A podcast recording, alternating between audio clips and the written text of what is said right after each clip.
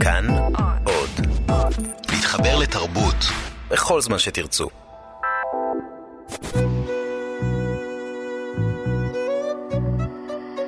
ליסה פרץ משוחחת.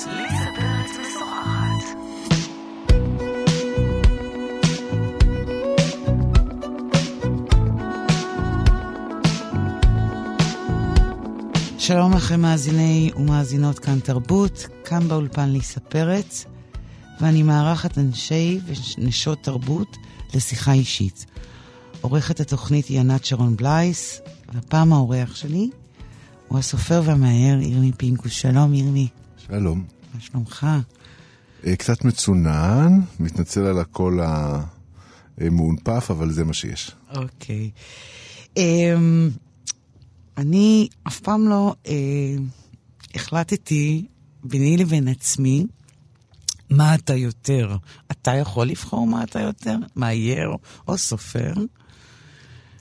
אה, לא, לא, אני...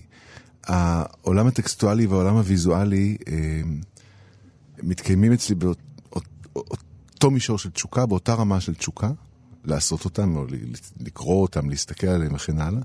וזה דבר שהיה קיים אצלי מבערך מגיל שלוש או ארבע או חמש אפילו, מרגע שהתחלתי לכתוב.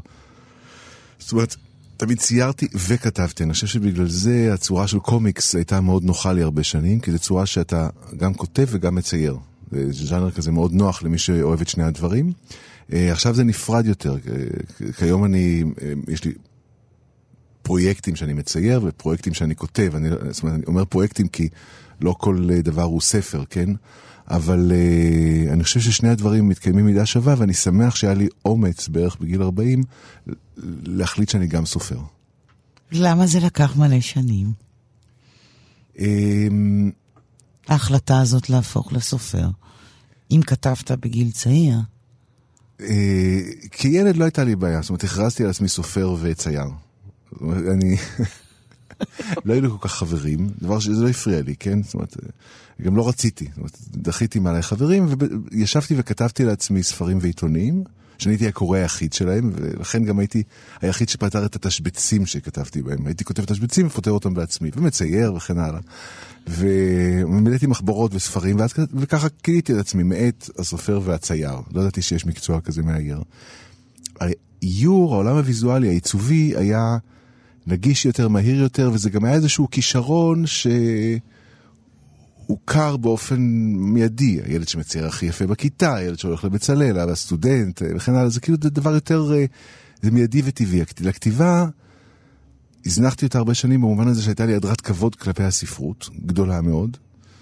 Uh, כתבתי בעיתונים ומאוד נהניתי מזה, בעיר שלדעתי גם הכרנו שם. נכון, uh, הכרנו שם. נכון, ומאוד מאוד נהניתי מה, מהכתיבה העיתונאית ומהחופש שהיה באותם שנים בעיתון העיר, uh, ממש להשתולל עם כתיבה ולהתנסות בכל מיני צורות של כתיבה.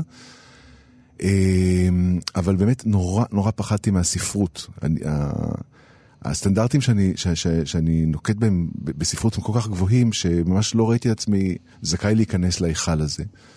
ומתי בעצם היראה הזו הושלה? כלומר, ככה הורדת אותה מעליך? באיזה רגע זה קרה? רגע של כישלון. תכננתי רומן גרפי, אה, והתחלתי לכתוב תסריט. זה היה לקראת סוף שנות ה-30 לחיי, ופתאום הסתכלתי והבנתי בייאוש שאני לא אצייר את זה לעולם. שזה יותר מדי עבודה ושאין לי את ה... כוחות לצייר שלושת אלפים ציורים קטנים. ואז, אבל הסיפור היה מעניין. ואז אמרתי, טוב, אני אנסה לכתוב אותו. ואז הראיתי את זה לחברים מקבוצת אקטוס. והמאיירת בתיה קולטון אמרה לי, תשמע, זה נשמע סיפור מעניין, אבל זה כתוב כל כך רע. אולי פשוט תכתוב את זה כמו שאתה מדבר. אז אמרתי, אוי, נכון, זה ממש רעיון טוב, גם יותר קל מאשר לכתוב פומפוזי. כמו שחשבתי שספרות צריכה להיכתב. והתחלתי לכתוב את זה, וזה נעשה רומן. עכשיו, באמת אני חשבתי שאני אה, קצת משוגע. כתבתי רומן, הקברט ההיסטוריה של פרופסור פבריקנט, על אה, קבוצה של שחקניות אה, בנות 70 שמופיעות ברומניה לפני המלחמה בכל מיני, בקברט מטופש כזה. תכף נגיע לדמויות שלך. אוקיי. ואז כשהגעתי לאמצע הרומן, אמרתי, אני חייב לדעת אם אני משוגע. זאת אומרת, יש אנשים כאלה שנמצאים באיזשהו משהו פנימי והם... או שגם זה לא, לא כך מקורי לחשוב שאתה משוגע. או שיש בזה תוקף בדבר הזה, ותודות לזה שהייתי מאייר, אז התקשרתי לנילי מירסקי הביתה. שהכרת אותו לפני? לא. מעולם לא הכרת את נילי לא, לפני. אבל הרצתי אותה. וזה מספיק כן, בשביל להתקשר אליה. אוקיי. כי לא, כי לא הבנתי איך זה עובד, לא הבנתי שצריך לגשת להוצאת ספרים, כי מימיי לא הוצאתי ספר. התקשרתי אליה הביתה, והשארתי לה הודעה, אבל, אבל במני- במניפולציות אני מבין. השארתי לה הודעה, שלום נילי מירסקי, מדבר ירמי פינקוס המאייר, הייתי רוצה לעניין אותך בפרויקט. זאת מילה נהדרת, כמו שאני חוזר על עצמי, אבל... כי לא יכולתי להגיד לה, ש- הנחתי שאם אני אגיד לה שאני כותב ספר, היא תגיד נודניק. אם אני אגיד פרויקט, אז... זה ידליק אותה. כן, בדיוק. אוקיי. וממש כיוונתי בלי דעת, ל... בדיוק הצדתי את, ה... את הפיתיון בחכה הנכונה. והיא התקשרה, ואז כבר לא הייתה לה ברירה, כי עורך כשהוא מקבל, וכבר דיברו איתו, אז לא נעים. והיא קראה את זה, ועבר חודש או חודשיים, והיא אמרה לי נורא עסוקה. ואז היא התקשרה יום אחד, אני חושב שהייתי בן 39, והיא אומרת, אה, או 38, והיא אומרת לי, יש על מה לדבר, יש המון עבודה, אבל תמשיך לכתוב. ואז כתבתי את החצי השני של הספר. וזה זה נתן לך איזו תחושה שאתה יכול להיכנס בהיכל הזה? המשפט הזה של מירסקי, שהיא אומרת לך, יש עם מה לעבוד? כן, זה, היא, היא, היא אמרה לי, תכתוב, תכתוב עד הסוף.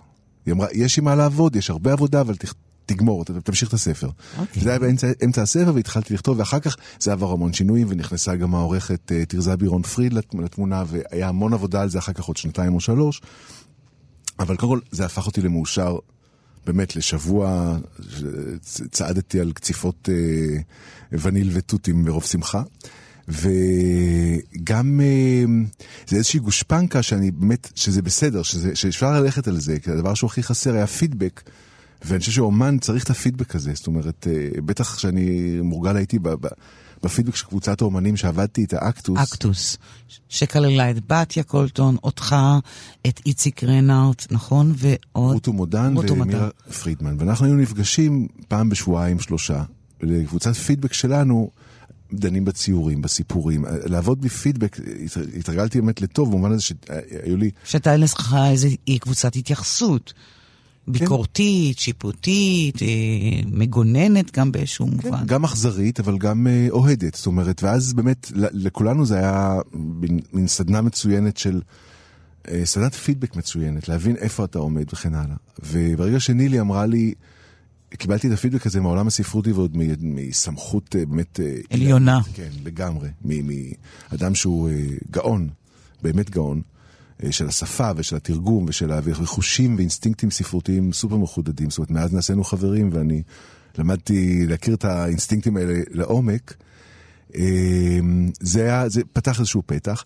אני חושב, עכשיו מעבר לכל הסיפורים הפיקנטיים האלה, שיש משהו שבגיל 40 מתחילים להבין שזה ייגמר מתישהו, החיים. ברור. ברגע הזה אתה יכול להיות סופר. ברגע שאתה מבין שהחיים, שזהו, one way ticket. כי אז אתה מבין שזה- שאין זמן. גם אין זמן. אין זמן וצריך להגיד, ומו- ו- ו- והספרות היא על הדבר הזה, אני חושב. להגיד, ומה רצית להגיד לספרות הישראלית? מה אתה? מה הבאת? מה אתה חושב שאתה חשבת שחסר או אחר שלך? אמ, אני יודע מה היו האתגרים שעמדו בפניי, אני, אני יודע שזה נשמע עוד איזשהו מין, מין, מין התייערות כזו, אני, אני לא, אז לא קראתי כמעט ספרות עברית. לא רק זה, גם לא קראתי כמעט ספרות שנכתבה במאה ה-20. כל העולם הספרותי שלי הוא נשען הרומנים מה? הגדולים. מה? תספר לי איזה, מין, איזה ספרות קראת. אה, דבר ראשון המאה ה-19, דבר שני רומנים, דבר שלישי מתורגמים. אה, אז קראתי בייחוד בלזק, טולסטוי, גוגול. אה, אה, קלאסיקות. כן, דיקנס, המון דיקנס קראתי בא- באותה תקופה. אה, ובאנגלית גם קראתי המון. אה, מספרות עברית, למעט כנז, אפילו לא, אני חושב שכנז התחלתי לקרוא בהמלצת נילי מירסקי. אוקיי. אה, או שהבנתי שהגיע הזמן שאני אתחיל גם לקרוא בעברית, אם אני רוצה לכתוב בעברית. זאת אומרת, רוב העברית שלי הייתה עברית של תרגומים, ולכן כשעבדנו עם נילי על, ה- על העריכה, הייתי צוחק והייתה משתגעת לפעמים עם כל מיני התנסחויות שלי, אמרתי לה, נילי, בשביל זה לקחתי אותך, את צריכה לתרגם אותי לעברית. זאת אומרת, זה... כלומר, היית, איזה מין שפה הייתה לך? תתן לי דוגמה. אה, מילים... מה, לא אני אז... זוכר את את המריבה שלנו על המילה גיבח. גיבח זה אחד שאין לו כל כך שערות פה בחלק הזה של ה... בחלק הקדמי של המצח. לי זו הייתה מילה טבעית, אני קראתי את זה, בתור ילד קראתי כל מיני ספרים כאלה, וזו מילה שהייתה לי טבעית. ונילי ממש התחרפנה מזה שאני משתמש במילים האלה. היא אמרה לי, זה לא עברית, זה לא חי, אף אחד לא יודע. אמרה, היו המון, זאת אומרת, זה גם אוצר מילים מאוד מאוד מיושן, אה, וגם אה, רתיעה מאוד גדולה משילוב של אה, סלנג או עברית יומיומית. זאת אומרת, זה דבר שעד עד היום אני חשדן לגביו. ואני עושה אותו הרבה, אבל אני חשדן לגביו, וזה היה מאבק מאוד גדול למצוא את הקול שלי בתוך הדבר הזה, אבל העברית שלי הייתה באמת, אה, התייחסה לעברית של תרגומים, זה לא כמו עברית של מקור. זה משהו, למרות שהמתרגמים, אני אהיה זהיר ולא לפגוע בכבודם של הרבה אחרים, אבל ואומר שהרבה מהמתרגמים הגדולים שלנו בארץ, הם אנשים שהעברית שלהם היא אה, הרבה יותר משובחת מהרבה מהסופרים שלנו, זאת אומרת, זה... ברור. כשהם עושים איזה מין אדפטציה מאוד אה, איכותית. אה, כן, המ- המתרגמים הטובים, יש להם עברית של, של יוצרים מהמעלה הראשונה, הם מכירים, הם מכירים המון את, את הרבדים של השפה, הם אה, באמת אה, לא, דברים שלא כל אחד מכיר, דווקא משום שזה העיסוק המקצועי שלהם, השפה. אז מה חשבת שאתה תביא לספרות? חוץ מהשפה שלך. אה, איזה ארומה, איזה אנשים, איזה עלילות, איזה תקופה. זה אני יכול לומר בדיעבד, כי בעצם מה ש... לא חשבתי מה התפקיד שלי בספרות העברית, חשבתי שיש לי סיפור ושאני מתחשק לי לכתוב אותו. זה הכל, זאת אומרת, זה רק תשוקה, לכתוב את הסיפורים שהמצאתי. ואחר כך? בדיעבד אני חושב שהדברים שחשובים לי ושאולי קצת ייחודיים זה איזושהי אה, התעקשות על הומור. זה נורא נורא חשוב לי שזה יהיה מצחיק. עכשיו זה דבר מאוד מסוכן אה, בספרות העברית הומור, אני לא חושב שהוא נפוץ כל כך, למעט אה, גדולים. למה הוא מסוכן לדעתך? אני חושב שזה יותר קשה לכתוב ולהצחיק. זה מאוד קשה, נורא קל ליפול למלכודת, וגם אני נפלתי למלכודות האלה, של טרחנות, של קצב לא נכון. זה הומור, הומור הוא דבר שהרבה יותר מבוסס אה, קצב ואינסטינקט מאשר אה, אה, כתיבה דרמטית, אני חושב. הוא השיא של הדרמה. אוקיי. אתה מפספס בשנייה וזה כבר לא מצחיק. נכון. כמה אתה מגלה, כמה אתה לא מגלה. סטנדאפ, סטנדאפ. זה גם עקרונות הסטנדאפ, סדרות קומיות, כתיבה קומית בכלל. כן. זאת אומרת, יש פה משהו שכל העקרונות של הדרמה נמצאים פה, אבל המבחן הוא אם מישהו גיחך או אם מישהו עשה את הצליל הזה של... כן? ואם הוא לא עשה את זה, אתה, אתה בצרה. והרבה פעמים, אני לא סותר את העקרונות של הכתיבה הדרמטית ואפילו של הכתיבה המשעממת. אני חושב שיש חשיבות ב- בספרות ל-30-40 עמודים מש- שמשעממים אותך כדי שמכינים אותך לקראת הדרמה, ואני מוכן לספוג כן, את זה. אתה מוכן. אני מוכן לספוג, כן. אוקיי. זה נגיד 30 עמוד אני מוכן. אוקיי. אבל אה, תראה, אני קראתי את אה, מלחמה ושלום פעמיים, ויש שם ברוך השם קטעים. לא מעטים, יותר מ-30 עמודים. ברור. נכון.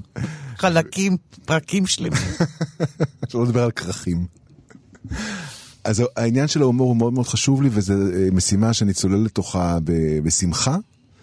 אה, אני חושב שהכתיבה היא בסופו של דבר, זה, זה התחיל ככה וכיוונתי את זה לשם שהיא תהיה יותר יהודית. יהודית? יהודית, זאת אומרת אני, במקביל לכתיבה שלי אני לומד יידיש, קורא, אני משתתף בקבוצות קריאה ביידיש, והסיפור הזה של אה, להאיר את העברית מהזווית הזאת, או להאיר את הכתיבה מהזווית הזו, או להשתמש בדינמיקות שמוכרות לי מספרות יידיש לתוך העברית, או איזושהי אה, פואטיקה אחרת לתוך העברית, אה, זה מאוד מאוד חשוב לי, ולא יהדות של אה, בית מדרש, אלא יהדות של תרבות אחות, תרבות קרובה, שפה קרובה, איזושהי רכות יותר, אה, כתיבה יותר... אה, מבולבלת, אה, שנשענת על מושגים או תתי שפות של, של עולם יידישאי, נכון? ו- וגם, וגם את הפיתול הזה, את הד... עכשיו, המאזינים הם לא צופים, אז הם לא יכולים לראות את התנועה הזאת שאני עושה, שהיא כמו שמונה באוויר, זה תנועת הפלפול הבית מדרשית הזאת, שבתוך המשפט יש את הסתירה של המשפט, בתוך הדבר יש כבר את, ה, את ההורדה שלו בדרגה. זאת אומרת, דבר הוא גם גבוה וגם נמוך באותה מידה. אלה דברים שנורא מעניינים אותי, הנמוך גבוה. עוד דבר שאני חושב שהוא מעניין אותי, והוא, אני חושב שהוא לא כל כך נפוץ בכתיבה היום, אה, זה עברית, זה המיליה שהוא, שהוא לא המיליה של אה, המחונך, המשכיל. זאת אומרת, לכתוב על אנשים, לא על אנשים שנוח לכתוב עליהם, כי הם מדברים כמונו הסופרים, או כי הם מדברים כמונו שהלכנו לאוניברסיטה, או כמונו? שגרים בתל אביב, אלא אנשים שהם לא יודעים באמת לבטא את עצמם, שהם אומרים דבר אבל הם מתכוונים לדבר אחר, שהם לא מדייקים באיך שהם מדברים, שהם אה, זעיר בורגנים, שהם אה, עולם המונחים שלהם החיצוני הוא לא תמיד עולם המונחים הפנימי שלהם, שהם לא שמעו את המילה פסיכולוג, ואם הם שמעו אותה, הם מאוד נרתעים ממנה. ישר מצחיק אותי, כי אני נזכרת בדמויות מבני המשפחה שלי. מכירה, בקיצור. בטח. זה של משוגעים? זה של משוגעים מטורללים? אוקיי. אה, דמויות שוליות. אה, במובן הזה של אה, באמת אנשים שמרשים לעצמם ללכת מאוד רחוק עם כל מיני מוזרויות שלהם וסטיות שלהם מהנורמה. דברים שמתקיימים. אני חושב שיותר מדי ספרות נכתבת על אנשים בני 30 עד 40, שיש להם מקצוע מסודר, שיש להם משברי אמצע חיים, שיש להם משפחה, שיש להם ילדים כמו שצריך, כל הדברים האלה, הם, זה נראה לי קצת קל כי, מדי, כי קל לדברר מישהו שהוא כמוך. איך אתה מדברר אה, מישהו שהוא לא אתה? וזה פעם, אה, מאיר שלו, כשדיברתי איתו על זה, אמר לי, אה, תראה, גם פלובר לא היה בתולה כשהוא כתב את מדאם בוברי. הגדרה מעולה. אני תמיד אמרתי לעצמי שאם היה חנוך לוין בקומיקס, אתה היית מצייר את כל כתבי חנוך לוין. הדמויות שלו נורא נראות לי אה, מהעט שלך, כל כך כאילו באופן טבעי יכולות אה, להיות משובטות. זה אה, נכון? דבר ראשון זה מחמאה אדירה, משום שהוא באמת בעיניי... אה, יש איזה קשר כזה שאני רואה, מין רחוק קרוב כזה בין הדמויות שלו לבין הדמויות שלך באיזשהו אופן. הן כאילו קרובות רחוקות. ואם היה מאייר להצגות שלו, זה היית אתה. כאילו, זה, זה כל כך ברור לי שהוא מין זהב שם שלך, גדול. אה, אולי במודע, אולי לא במודע.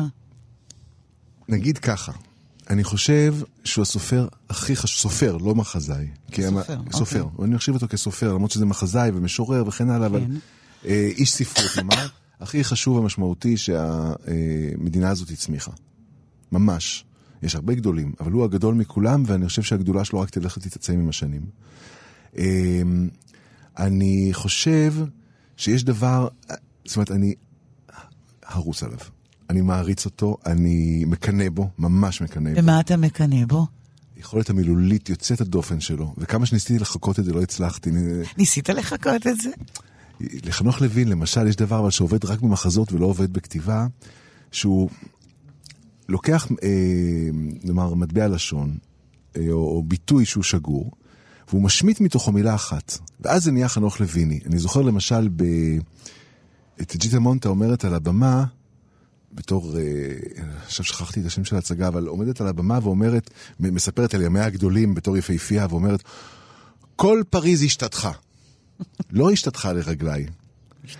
כל פריז השתתחה, וזה המהות של החנוך לויניות, זה השמטות האלה שהופכות פתאום, פתאום, פתאום הוא מצליח להגיד על השפה, פתאום אתה, אתה מבין שלביטוי הזה יש כוח, כי היא אמרה כל פריז השתתחה, והיא לא גמרה את כל הביטוי, וזה גורם לך לחשוב שוב פעם על המילים האלה. יש לו יכולת לגרום לך לחשוב על המילה.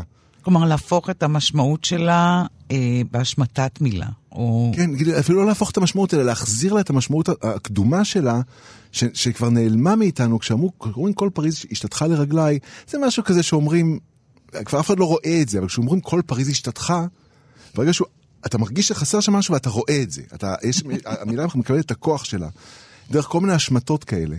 וגם באמת יש לו יכולת uh, מילולית נפלאה לדבר גבוה ונמוך, שזה, אני כל כך אוהב את זה. זאת אומרת, הוא יכול לתת לאנשים גם לדברר את אותם, אנחנו מדבררים את אותם אנשים לפי דעתי. בגלל זה אמרתי שבאיזשהו מובן הוא מין אבא גדול כזה על, על, על הכתיבה שלך. כן. כלומר, כי הדמויות שלכם הן קרובות משפחה בעיניי.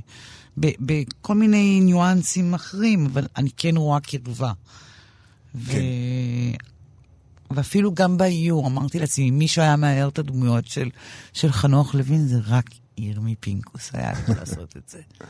אה, תראי, עשו את זה, גם רות המודן עשתה המון דברים שלו נהדרים. אה, את הספר חיותה וכן הלאה, אבל אני לוקח את זה כמחמאה, ואני באמת... אה, אבל שוב, אני לא יודע אם הייתי מסוגל לעשות את זה בגלל יראת הכבוד שיש לי כלפיו, אבל הציוריות שלו, החומריות שלו, אני מטריאליסט כמוהו, זה בטוח. הרי הוא מתפלש ב- ב- ב- בחומר, כן? כן. אני חושב שההבדל בינינו זה איזשהו אה, פסימיזם ועצב נורא נורא גדול שנמצא אצל לוין כמעט בכל משפט. והדברים האלה הם יותר מרוככים אצלי או אחרים. זאת אומרת, התפיסות... אני דווקא רואה בדמויות שלך דמויות תאוותניות נורא. תאוותניות, כן, כן. שהיצרים מעבירים אותם על דעתן. לגמרי. נכון? כן. שהם כאילו... זה לא רק, זה כמובן לא רק אוכל, אבל זה מין דמויות כאלה שגם יצרים אפלים, גם יצרים מודחקים, גם גלויים, גם כל הגוף שלהם, כל המחשבות שלהם, כל התודעה שלהם, הכל זה שם יצרים גועשים. לגמרי, לגמרי. זאת אומרת, הסיפור הזה של uh, החומריות של הכתיבה, אני, אני בעניין הזה לחלוטין מטריאליסט. זאת אומרת, uh, זה מרתק אותי. אני, אני מודה ש... אם יש יצר אחד שאני כמעט לא כותב עליו, כי לדעתי אין לי כל כך מה להגיד שם, זה אהבה. אהבה? כן, אה, אהבה. אין, ו... אין בסיפורים שלך אהבה? לא, אז אני, אני אדייק, את צודקת. יש אהבה, אה, תשוקה מינית זה יצר שאני ממעט לכתוב עליו. נראה לי לא, ששם... לא, אבל יש שם גילויים של אה, תשוקות מיניות, אבל הן תמיד או מודחקות, או שהן מוזרות. נכון. הן כאילו, הן מוסטות מהמקום שאנחנו מוכר לנו, תשוקה. כן. תשוקות, תשוקות שחורות, אני קוראה. נכון, המילה הסתה, אני חושב שהיא מאוד מדויקת ויפה בהקשר הזה. זה הסתה של התשוקות. אה, יש אה, תשוקות אה, ויצרים חזקים מאוד, יצר תחרות, למשל, בין האחיות בזעיר אנפין. קנאה. קנאה, בוודאי. בצע. תאוות בצע, חמדנות. חמדנות, אה, סוג של בגידה. בעצם כל עשרת הדיברות, שאני חושבת. בגידות, בגידות, אני חושב שאין דבר אחד שכתבתי שאין בו מוטיב של בגידה. שמישהו שבוגד באמון באופן עמוק, בוגד באמון של מישהו אחר. בדיוק, לזה אני מתכוונת, כן. לא רק לבגוד בבני זוג. אה, וזה הופך אותם לעלובות? מה, מה זה הופך אותם לאנושיות, עלובות? איך היית מכנה אותם? עם האנשים האלה, עם היצרים האלה. Mm. אני מודה שעליבות מושכת אותי. אני באמת נמשך ל... אה, לא למסכנות, כן? אה, זה לא משהו מהסוג הזה, אבל איזושהי עליבות או גיחוך, זה מושך אותי... אז אני לא יכול שלא לראות את הגיחוך כמעט, ב, כמעט בכל אדם שאני רואה ברחוב. זאת אומרת, זה, זה משהו אולי בגלל שאני קריקטוריסט, ואני גם רגיל ישר לסגנן את, את, את האדם, זאת אומרת, לזהות את התכונות הבעייתיות בפורטרט, ולהעצים אותן, וזה okay. גם אני עושה בכתיבה. אבל uh, אני לא חושב שעלובות, כי בסופו של דבר אני אוהב את מרבית הדמויות שלי, לגמרי, מאוד מאוד אוהב אותן, גם, הם, הם, אני אוהב אותן כמו שאני יודעת, קצת אוהבים ילד לא מוצלח, שקצת הוא... הוא טוב, מסכן, הוא לא... אני. אני מזדהה איתם. מצוין. אני, אני ממש מזדהה איתם במובן הזה שאני קוראת אותם, ואני אומרת, רגע, אבל גם בי יש את התכונות האלה. אומייגוד, oh כולם רואים את זה, והנה מישהו כותב את זה. כלומר, במובן הזה זה כן מאוד אנושי ומעורר הזדהות, היצרים האלה. אמ, אני חושבת שהנשים אצלך הן נשים אה, מצוינות, גדולות, מפוארות. הגברים נורא אומללים. זה נכון? אני חושב ש... הם ממש סמרטוטים. יותר מעניין אותי לכתוב על נשים, אני, אני מודה. תסביר. יותר מעניין. עכשיו, אני לא יודע, יודעת, באופן כללי, כשאת מסתכלת על תולדות האומנות, גם בציור וגם על תולדות הכתיבה, זה מעניין, זה בדרך כלל נשים שמציירים, גברים שמציירים נשים, או כותבים על נשים. זה, זה, זה הרוב ה... נכון. זה, זה דבר שהוא נורא נורא משונה. מה זאת אומרת? זה... הם ניסחו את ההיסטוריה, והם לקחו מתוך ההיסטוריה את המכחול, את, ה... את המבט, את... כאילו, הם תיעדו לא, אותנו. ברוב, אני מסתכל במאה ה-19, שזה, אני בקיא בספרות הקלאסית, בואי נגיד עד, עד, עד אה, וירג'יניה וולף, כן? אז כאילו, אה, אה, אז רוב הסופרים זה גברים שכותבים על נשים, מעניין אותם לכתוב על נשים.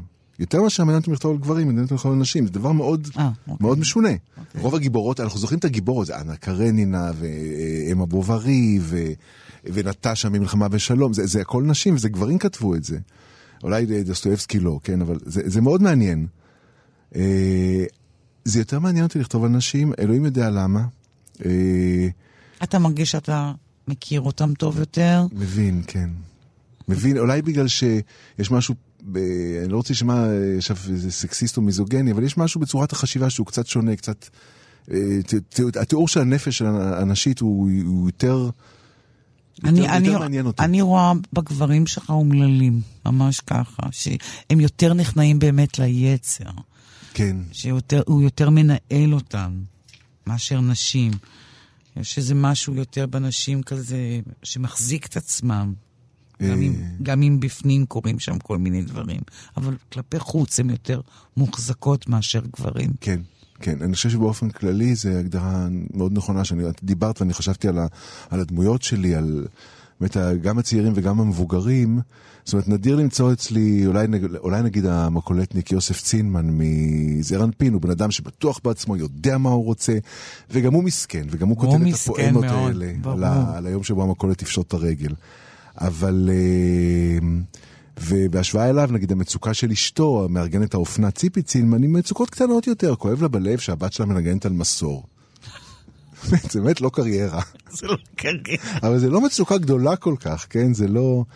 זה נכון, אה, יכול להיות שיש פה איזשהו נושא פסיכולוגי שאני לא... ולמה, אגב פסיכולוגיה, ולמה על אהבה אתה לא כותב, נגיד, במובן ה... איך אתה מסביר את זה? יש, יש שני דברים. דבר אחד, אני חושב שאני כותב על אהבות אה, רבות, כן? אהבת אם, או אהבה בין אחים ואחיות, דברים מהסוג הזה. על אהבה רומנטית, אני לא כותב, אני חושב שקודם כל, אני הומו. עכשיו, לכתוב על אהבה רומנטית, בשבילי, זה, it's an issue. זה, זה, זה עניין, הנה עברתי לאנגלית, כן? זה קצת מביך אותי, כי בעצם על איזה אהבה אני אכתוב. אם זו תהיה התשוקה ש, שאני מרגיש, האהבה שאני מרגיש, אז היא מאוד שונה, האהבה של גבר לגבר היא מאוד שונה מהאהבה של גבר לאישה. זה, זה קצת אחרת.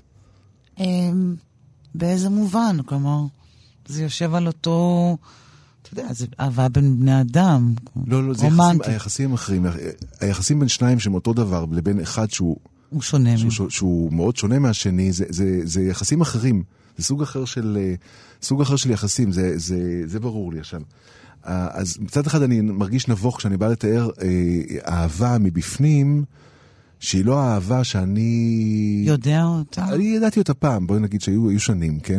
לא- אוקיי, וגילוי. כן, לא, אני לא אתמם. זאת אומרת, אני זוכר, היו לי אהבות אה, מכל הסוגים. אוקיי, זה סקופ. כן, כן, כן. היו, אבל... אה, ואני גם, ויש התאהבויות שהן אה, אהבות גם לאישה. אבל איכשהו אני מרגיש שזה לא אהבה שאני באופן טבעי הייתי מעוניין, זה לא אהבה רומנטית שהייתי, שהיא נורא מעניינת אותי לתאר אותה, בין גבר לאישה. וגם אני מרגיש ש... having said all that, שאני לא, זאת לא אהבה שיש לי משהו להגיד עליה חדש. ואני רוצה להגיד חדש. אני לא רוצה להגיד מה שכבר אמרו. ואני מרגיש שפה, בינתיים, יכול להיות שזה יבוא. זה יכול להיות שזה יבוא, אני לא, לא פוסל ו- וכן הלאה את האפשרות שאני אכתוב על זה, אבל כרגע, כשאני כותב על אהבות, אני חושב שחלק מאוד גדול מהאהבות זה אהבה של אה, ילד ואימא. זה כמעט הולך בכל הספרים שלי. נכון. זה, זה ה... מאוד נכון. אני חושב שאם... אם, אם, אה, שלפחות בספרות היהודית, היא תמיד אהבה שהיא בעצם גם שנאה או טינה, או כל, כל, בעיקר קושי. אני חושב שאם... אה, אם, אני מתפלא שלא, אף מבקר לא עלה על זה, זאת אומרת, לא שאני כזה נושא למחקר, אבל זה כל כך, לי זה כל כך בולט, שבעצם יש נושא אחד לכל הספרים שלי, והוא המילה אימא. זה, זה הנושא המרכזי של כל הכתיבה שלי. לא בציור, בציור יש לי נושאים אחרים. אבל כל הכתיבה שלי שם. ליסה פרץ משוחחת. אנחנו נחזור עכשיו לשיחה עם הסופר והמאייר ירמי פינקוס.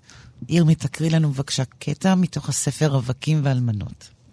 אז uh, אני חושב שאני אקריא ממוכרים וקונים איזה תיאורצ'יק, משפחה מהרצליה, מגיעה לקנות לבת דירה בתל אביב. ראש המשפחה, המכנסיים החתיכיים שלבש, פיצלו את שק אשכיו לשתי שלפוחיות קטנות ובשלות, הסתובב בגבינים זעופים ומשך את זוויות פיו כלפי מטה. ככל שהתארך הסיור בדירה, גברה מורת רוחו. כשהגיע לאמבטיה, פתח את הברזים והתלונן על הקילוח הדקיק.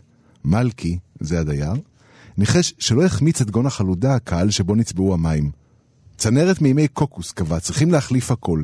אשתו, ישבניה כלואים בג'ינס שהקנה לה צורה של מדריך טלפונים פתוח, שאלה כל מיני שאלות בלי לחכות לתשובה, והציצה ללא הרף בשעונה. דווקא מעיניה של בתה המדיירת המיועדת, שנסרחה אחרי מולידיה הרעננים כמין שק בשר מסורבל, נשקפה תקווה חלשה, מהבהבת, אולם לא רק שאיש לא שאל לדעתה, אלא שבכל פעם שאזרה אומץ וכבר פצתה פה, התפרצה אימה לדבריה, ולא הניחה לה לדבר. אז מאיפה הדמויות האלה באות לך? מי זה האנשים האלה? הם סביבך? הכל מסביב. הכל. אה, אני שואב את הדמויות מהסתכלות, אני מיומן בהסתכלות, למדתי בבצלאל לפתוח את העיניים, לפקוח את העיניים, לראות מה קורה מסביב, לרשום, לצייר. אני קריקטוריסט, אני רגיל להסתכל על אנשים.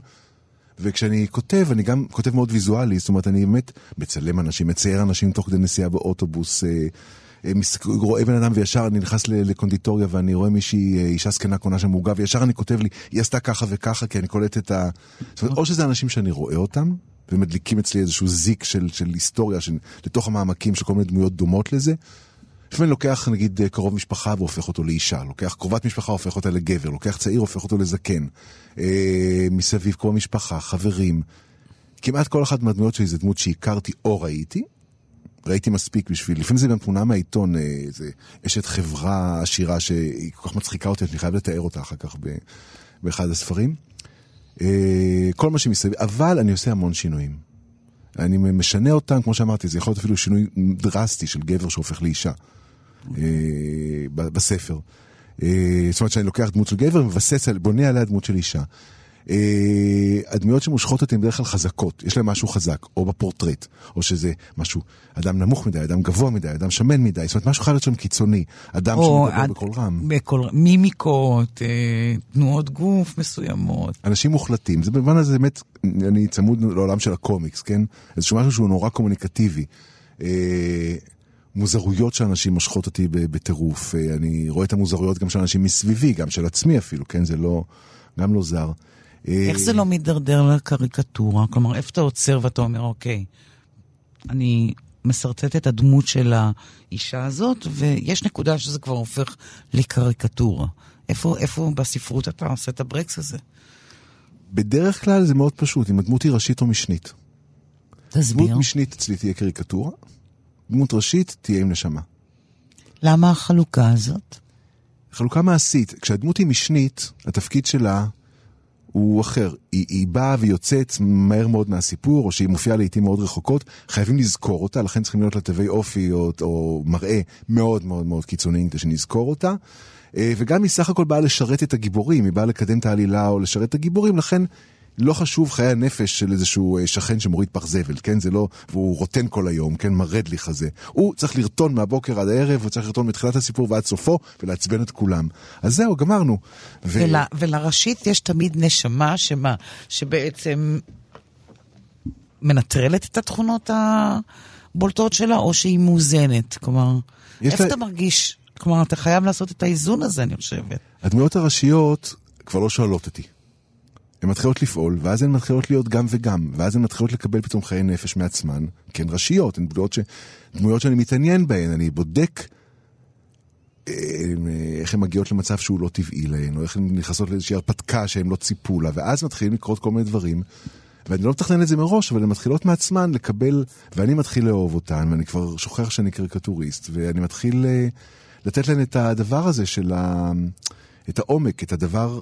את העיקרון הדרמטי הזה, נגיד, של, של, של, של כתיבה יהודית, שזה אה, טרגי, קומי, גבוה, נמוך. זה עיקרון דרמטי נורא פשוט, אבל זה אה, מגוחך, נשגב. כל הדברים האלה, ואז זה מתחיל לקרות מעצמו ברגע שהדמות מתחילה לחיות. והדמויות המשנה אצלי הן בדרך כלל אה, באמת אה, ברוב המקרים אה, נשארות במובן, יש להן תפקידים קומיים יותר ו... אה... זה עולם נורא אשכנזי, נכון? כן, למרות שאני כל כך מנסה שלא, אבל זה באמת. אבל זה העולם, למה כן. להתנצל? לא, אני אומר לעצמי, בכל זאת יש עוד uh, סוגים של אנשים, כן? שזה יש... זה כן, אבל... פותח עוד, עוד דינמיקות, כן? אבל עוד פעם, האסוציאטיבית שאני קוראת את זה, זה כאילו, אני יכולה ממש לשתול את זה באיזה עולם אשכנזי מוכר אה, ומוגדר מאוד. כן. כלומר, אף אחד שם לא מדבר יידיש, או מדי פעם יש מילות... אה, מילים נזרקות בלעז, אבל זה עולם שכן אתה מזהה אותו עם שכבה מאוד מסוימת. נכון. סוציו-אקונומית. אני חושב שעד כדי כך שאפילו כשיש, אה, ויש דמויות אה, שהמוצא שלהן הוא אה, אפריקאי או אסיאתי, גם הדמויות האלה נהיות אשכנזיות בסוף. כי גם הן נכנסות לתוך ה... לתוך המכבש הפינקוס. כן, וגם הן בסוף מדברות ככה, וגם נכנסות לעולם השיקולים הקטנוני הזה, ולאיפכא מסתברא, ולכל הפיתולים האלה, שגם הן בסוף, כולם בסוף נהיים מזרח אירופאים איכשהו. אה, אתה לא תעז לעשות, נגיד, לדמות מזרחית, כן. את מה שאתה עושה לדמויות האלה. אה, תראי, קודם כל ההנחה שלי זה שאתה יכול קודם כל להתעלל בעצמך, אחרי זה אתה מתעלל באחרים. קודם כל תתעלל בעצמך, תוכיח לנו שאתה... אחר כך תלך, זה יותר חוכמה, כן? לא חוכמה ללכת... אה, שאלה טובה. השיח זהויות הזה הוא, הוא, הוא כל כך מרתיח אותי וכל כך מרגיז אותי שאני מנסה לא להיכנס אליו ומשתדל לא להיכנס אליו. אתה יכול להסביר בקצרה למה הוא מרתיח אותך? הוא נראה לי שקר. הוא נראה לי שבבסיס שלו עומד איזשהו שקר שנוח, וזה נראה לי אופנתי מדי, וכל דבר שהוא אופנתי מדי אני חושד בו אה, שהוא קל מדי. אני חושב שזה מבוסס על המון קלישאות, סטריאוטיפים, הוא נוח לגורמים פוליטיים מסוימים, אפילו בשלטון. נוח השיח הזה. וצריך קודם, קודם כל בשלטון זה נוח, כן. זה נוח, ההפרד ומשול הזה זה נוח, אני חושב שהקלישאות האלה כבר אה, הן הרבה יותר מורכבות מאשר האשכנזים, האדונים והמזרחיים הקורבנות, זה, זה, זה, זה כל כך הרבה יותר מורכב מזה, והחיים מורכבים יותר. ו... השיח הזה משרת כל מיני גורמים שעושים מזה כסף, מתפרנסים מזה, מקבלים קרנות, כל מיני דברים, ממש ברמות אה, אה, סרקסטיות לגמרי אני אומר את זה. Okay. אוקיי. ואני ממש לא הייתי רוצה להיכנס אה, לנישה הזאת שמנסים לדחוף אותי אה, אליה, נגיד, של הסופר האשכנזי במרכאות. נוח לי לכתוב מהמקום שאני מכיר. כמו שאני אומר, נוח לי גם לבקר את מה שאצלי בבית, לפני שאני מבקר משהו שהוא בחוץ, כי אני כן מבקר את מה שאני רואה סביבי. ו... ויותר, ו... וגם, את יודעת, אדם בוחר לעצמו את הנקודה שממנה הוא משקיף על העולם וכותב. אני מקווה שהקוראים שלי הם לא אה, באים רק ממוצא מסוים בגלל ש... בוודאי שלא. זה, זה התקווה שלי, זה, זה הכול. אני לא חושבת שזה... שזה זה. אתה לא חי אה, אה, בישראל בתקופה האחרונה, נכון? חיית ב, בחו"ל ובגרמניה, נכון. בברלין. היינו, חזרנו ממש עכשיו, משנה בברלין. כמה זמן הייתם? שבתון כזה. שבתון. קרוב לשנה. ואיך אתה, איך הרגשת שם? פנטסטיש. באמת? כן, ברלין, גרמניה, אני מכיר אותם כבר המון שנים, גרתי שם פעם. אה, לפני 20 שנה חשבתי אז להגר וזה לא כל כך הלך. אה, ואני מרגיש מאוד קרוב לתרבות הזו ול... אה, אני מבין אותה. אני מרגיש שאני מבין אותה, כן? ויש לי קשרים ארוכים, כן, עם חברים, והמון שנים שאני שומר על קשר, זו גם תרבות נורא מעניינת בעיניי. איזה מובן היא מעניינת אותך? כסופר, כקומיקסיקאי, כמאייר? קודם כל, אני חושב שאם הייתי ממש גאון, הייתי תומאס מן. זאת אומרת, בשאלה איזה סופר היית אם היית, כן? וואו. אני חושב, כן. אוקיי. אני ממש מרגיש, הוא כותב למשל, אני ממש מבין, אני מבין איך הוא ישב וחשב וכתב, אני מרגיש את זה, ש, שאני מבין מה עבר לו בראש שהוא כתב. אוקיי. משהו בפוציות הזאת, גם אני קצת פוץ. כן, אני מרגיש את ה... אני מרגיש את זה. נולדת כזה? חינכו אותך לפוציות? בטח. כן? לגמרי, לגמרי. אבל אתה נראה לי פוץ פרוע. עם קצוות. קניתי, קניתי. נראה לי שיש פוצים יותר חמורים ממך. לא, אבל הדבר הזה שהכל צריך להיות מסודר, נגיד, אה, תומאס מן כסופר הוא מאוד יסודי. הוא לא משאיר אבן אחת שהוא לא הופך. הוא מרגיש שמחובתו לעבור א', ב', ג', ד', את כל מה שהסיפור מצריך, והוא לא משאיר כמעט מקומות אה, לא ברורים בסיפור. Okay. אני גם מרגיש שזה מין חובה שלי כזו שאני, כשאני כותב, לא להשאיר מקומות לא ברורים. יש סופרים שהם הרבה יותר, את יודעת, אה, אה, מרושלים אה, או, או חצופים, נגיד כמו בלזק, כן? שהוא פשוט משאיר, בעמוד 40 יש לה עיניים כחולות, בעמוד 50 יש לה עיניים חומות. וזה בסדר, זה בכלל לא אכפת לו, הוא פשוט סופרים מרושלים יותר, זה לא קורה אצל תומאס מן. סופרים אחרים גרמנים אני לא, לא משתגע עליהם, אבל אני מרגיש שמשהו ב... בדינמיקה, ב, ב, בהתנהלות היומיומית שם, הוא, אני, אני מבין אותו. אה, שלא לדבר על האוכל שאני... שאתה רואה? שפה שאתה דובר? כן, כן. אני גם מדבר יידיש אבל. כן? כן, וגם צרפתית. ואיך היידיש שלך? אה, לא רע בכלל, לא רע בכלל. יכולה לשאול את המורה אסתר, אני כבר שבע שנים אצלה. שבע שנים אתה לומד ביידיש? בקבוצות קריאה. ואני עושה את זה כי אני חושב שזה חשוב לי כסופר. אה, היידיש זה מין שפה אחות לעברית. אבל שפה שהיא עושה צחוק מהאחותה הגדולה. שפה שוב, ממזרה. כן, אוקיי. ממזרה, עושה צחוק. אה, לא, אוקיי. משבת, משבת עושים שבס. אפילו הצליל הזה, כן? זאת אומרת, זו שפה שהיא היא לוקחת את הנשגב, את כתבי הקודש, שפת הקודש וכן הלאה, והופכת אותה לשפת היום-יום. זו שפה שהיא לא טריטוריאלית, היא לא, אנחנו בארץ ישראל נדבר עברית כי זה ציונות. אנחנו נדבר יידיש כי זה נוח לדבר, כי זה השפה של הביזנס, של החיים, של התשוקות, של הפלוצים, של הלכלוך, זה השפה. והיא מאירה את העברית באיזשהו אור. גם הפואטיקה שלה היא שונה, ולכן אני, מה שחשוב לי, אני כבר שנים הולך כל שבוע לקבוצת קריאה. אנחנו קוראים שלום הלחם, י"ל פרץ, שלום אש, אה, בשבי זינגר, סופר שאני משוגע עליו. וזה נותן לי משהו, זה עושה משהו, זה מקרין איזשהו אור על הכתיבה שלי. זה נורא נורא חשוב לי. זאת אומרת, אני עושה את זה בשביל להיות סופר? יותר טוב בעברית. בעברית. כן. כי היא מחזקת לך בעצם את העברית, היידיש. היא, ש- שוב, היא מאירה את העברית, היא אומרת, יש עוד אלטרנטיבות, יש עוד אופציות לכתוב באותיות המוזרות האלה. יש עוד אופציות אה, שהן אולי פחות חמורות, פחות לוקחות את עצמן ברצינות, כמו העברית, שמוכרחה לוקחת... הרי אה, קראתי בספר, אה, ספר שהוציאה עילית ישורון, את הרעיונות שלה, עם ספר נפלא, שהיא מדברת עם מאיה איך אתה עושה את זה, נכון? איך אתה עושה את זה?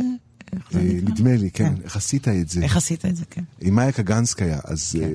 uh, המשאית הנהדרת, אז היא אומרת שאחד הדברים שמצחיקים אותה בעברית זה שתמיד מתייחסים לעברית של הסופר. היא אומרת, ברוסיה זה לא יעלה לדעת, משום שסופר ברוסיה, אפריורי לזה שהוא סופר, הוא יודע לכתוב ולשלוט בשפה שלו, וזה בכלל לא נושא לדיון. בעברית, תמיד זה השאלה עדיין, כן, כל כך חדש וצעיר, השפה, אם הוא שלט בשפה או לא שלט, אם השפה שלו הייתה וירטואוזית או השפה שלו הייתה אה, עילגת, זאת אומרת, זה עדיין נושא. יש, כי זה, זה, זה עוד בחיתוליו הדבר הזה, לא? כן, כל הספרות בחיתוליה, הספרות לגמרי, הישראלית. לגמרי. וגם התחייה של העברית, זה דבר חדש. זה עדיין. זה, עדיין, זה עדיין נושא, ואני, וגם אני מתמודד איתו. מה הזירה הבאה של, ה... של הספר הבא? אתה יכול להגיד לי? כן, זה תל אביב, אבל אני קצת מאסתי באמיליה זעיר בורגני, אני מרגיש ששני הספרים האחרונים, אה, בזעיר אנפין ואלמנים ו... רווקים ואלמנות, רווקים ואלמנות, כן. אה, התעסקו הרבה, הסתכלתי הרבה על, ה, על המצוקות הזעיר בורגניות של כל הסוחרים הקטנים והעצמאים והמסכנים וכן הלאה, שקשי יום של פרנסה, ואני חוזר לחוגי אומנים, קצת כמו ברומן הראשון. באמת? כן, הבוהמה והאקסטנטיות של? הבוהמה. היום, היום. היום? כן. וואו. אז הגעתי, סוף סוף הגעתי, הגעתי לזמן שלנו. ברצינות? כן, הם כן. ציירים? מוזיקה, מוזיקה קלאסית? כן, אוקיי. מוזיקאים. אני נורא נורא שמחתי לשוחח איתך, יומי. היה תענוג גדול. תענוג גם לי. אה, עד כאן השיחה עם הסופר והמאייר ירמי פינקוס. תודה לענת שרון בלייס העורכת. אני ליסה פרץ. ואת התוכנית הזאת ותוכניות נוספות אפשר לשמוע גם באפליקציית כאן אודי להתראות.